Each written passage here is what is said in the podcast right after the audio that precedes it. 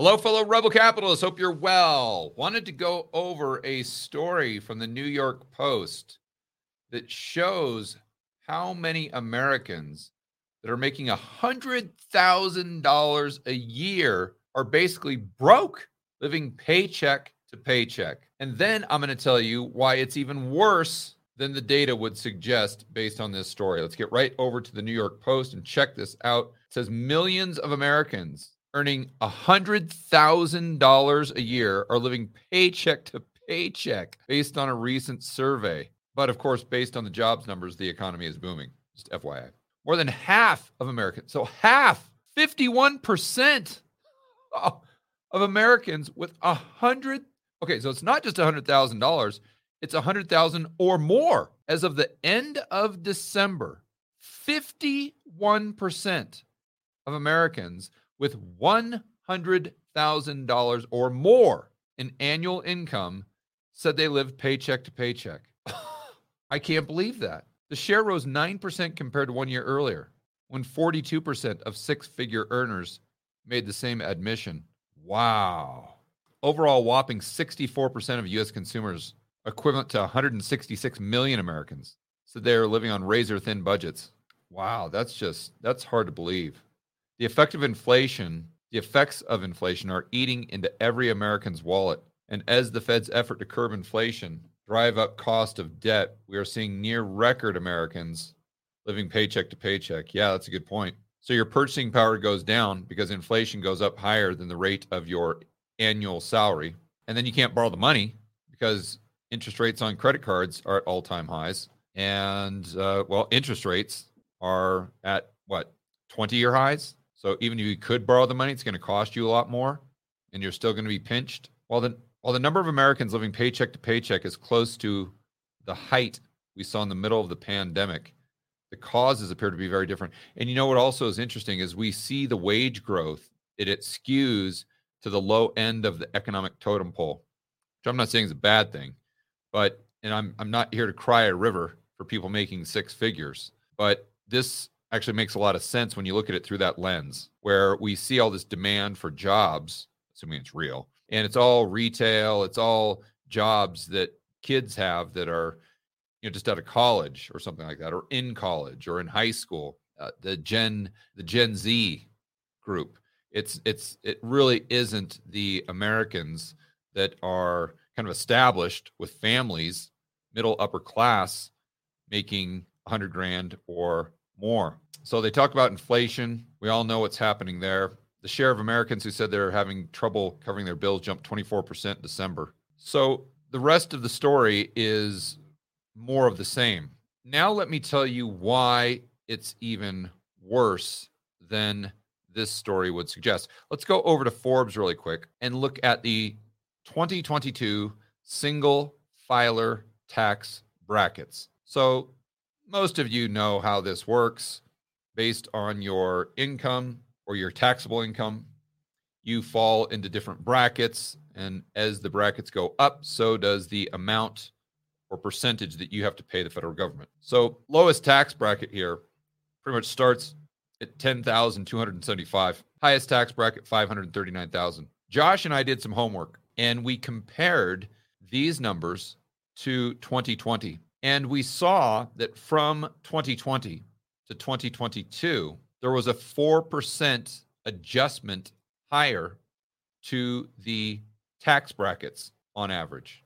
You say, oh, George, well, so what? Who cares? Why is that a big deal? Obviously, they're adjusting, the tax brackets up for the rate of inflation because if people are earning more than 100,000 today isn't equivalent to 100,000 30 years ago. And you would be correct. But let's go over to our CPI calculator or this chart that we've used so often recently.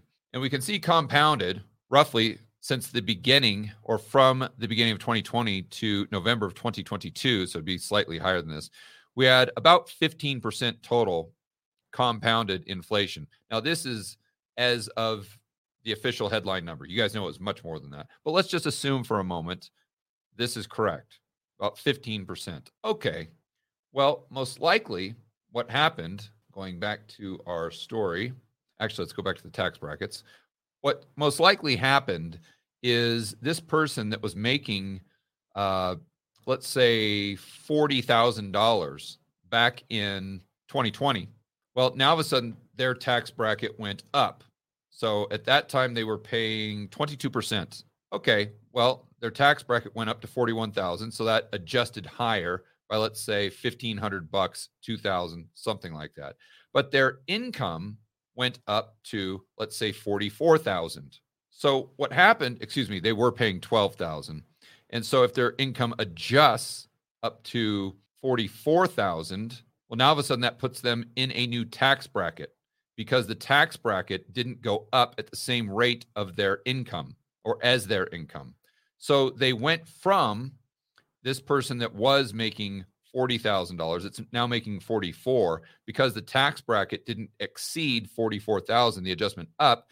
They went from a 12% tax bracket to a 22% tax bracket. And you say, "Well, George, who cares? They're making more money." No, no, no, no, no. Remember, inflation went up by 15%. So say inflation went up by 15, their wages went up by approximately 10, but the bracket was only raised by 4. So not only do they have less purchasing power because their wages didn't go up at the same rate as inflation, so there's that gap, there's that delta. But in addition to that, they get a swift kick in the nuts, as my dad used to say, because their tax rate goes from 12% to 22%. So not only do they decrease their purchasing power, but now they have to pay more, a higher percentage of their overall income in taxes. And you say, yeah, George, but you're just cherry picking because that was the person that was making 40. If they're already making 45 or 50, they're in the middle of this range. Right. But I'm just using this two year just to, to show the point that as this, as the tax brackets move up less than the rate of inflation, if you take this not just over two years, but you go over 10 years or over 15 years, you're milking the American public for more a higher and higher percentage of their overall purchasing power. While at the same time, their purchasing power is going down to the point because of inflation that even people making 100 grand a year, even some people making six figures a year, are literally living paycheck to paycheck.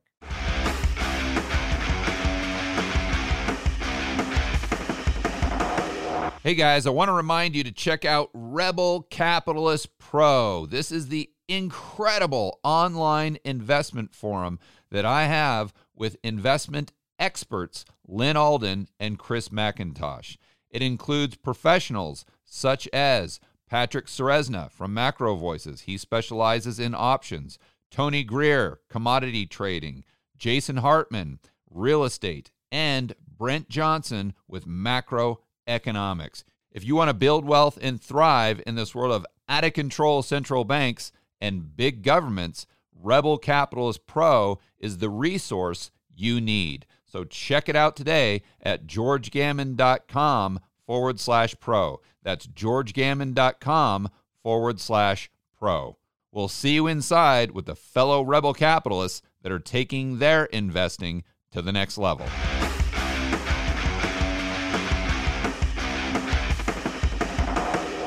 Now, let me go ahead and give you a quick solution. And I know this isn't applicable to any or to everyone. In fact, it's applicable to very few people, but it's worth listening to what I have to say. I've always said that we're living in an inflationary world, but if you earn dollars, you can actually build your life to where it's deflationary, meaning that your expenses are going down, not up. Maybe you go to Mexico and I don't know what the peso has done to the dollar, but let's say the dollar has gone up faster than the rate of local inflation there in Mexico. So, regardless of what was happening in the United States, you, your personal situation would be deflationary.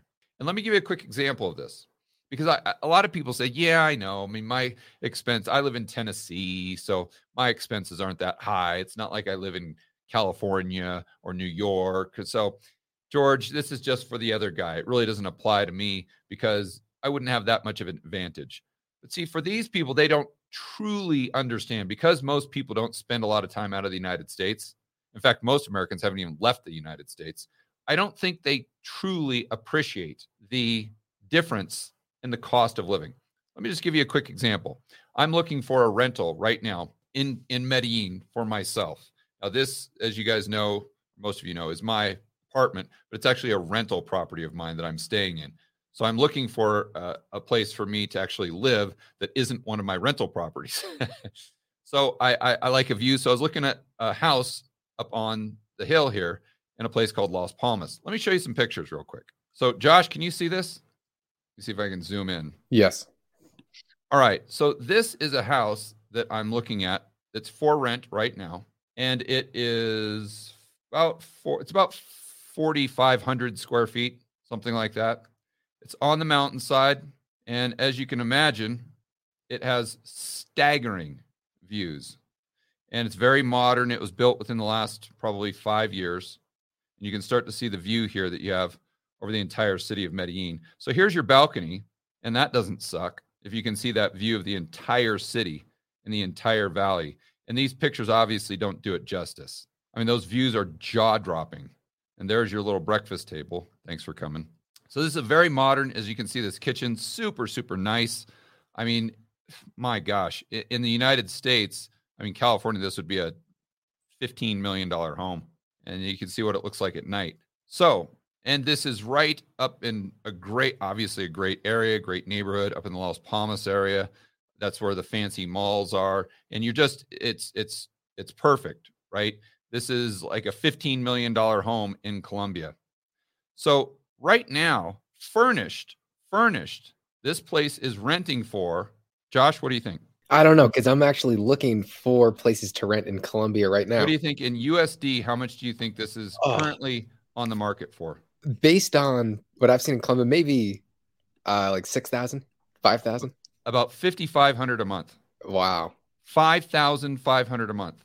So when I was living in Phoenix in 2021, I was in a very nice high rise building right by the Biltmore.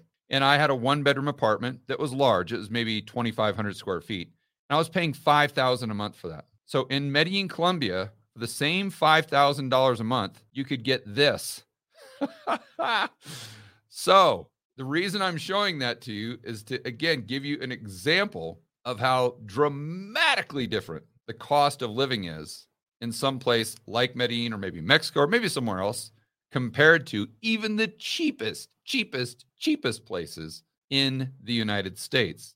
And it is true, there has been local inflation here, like everywhere else in the world, but the dollar has gone up a lot more than the rate of inflation. So, my personal living situation, my personal life has been deflationary since 2020, where everyone else, their life has been inflationary. And for most people, their income has not kept pace with the rate of the expenses that they have daily. All right, guys, enjoy the rest of your afternoon. As always, make sure that you're standing up for freedom, liberty, free market capitalism. We'll see you in the next video.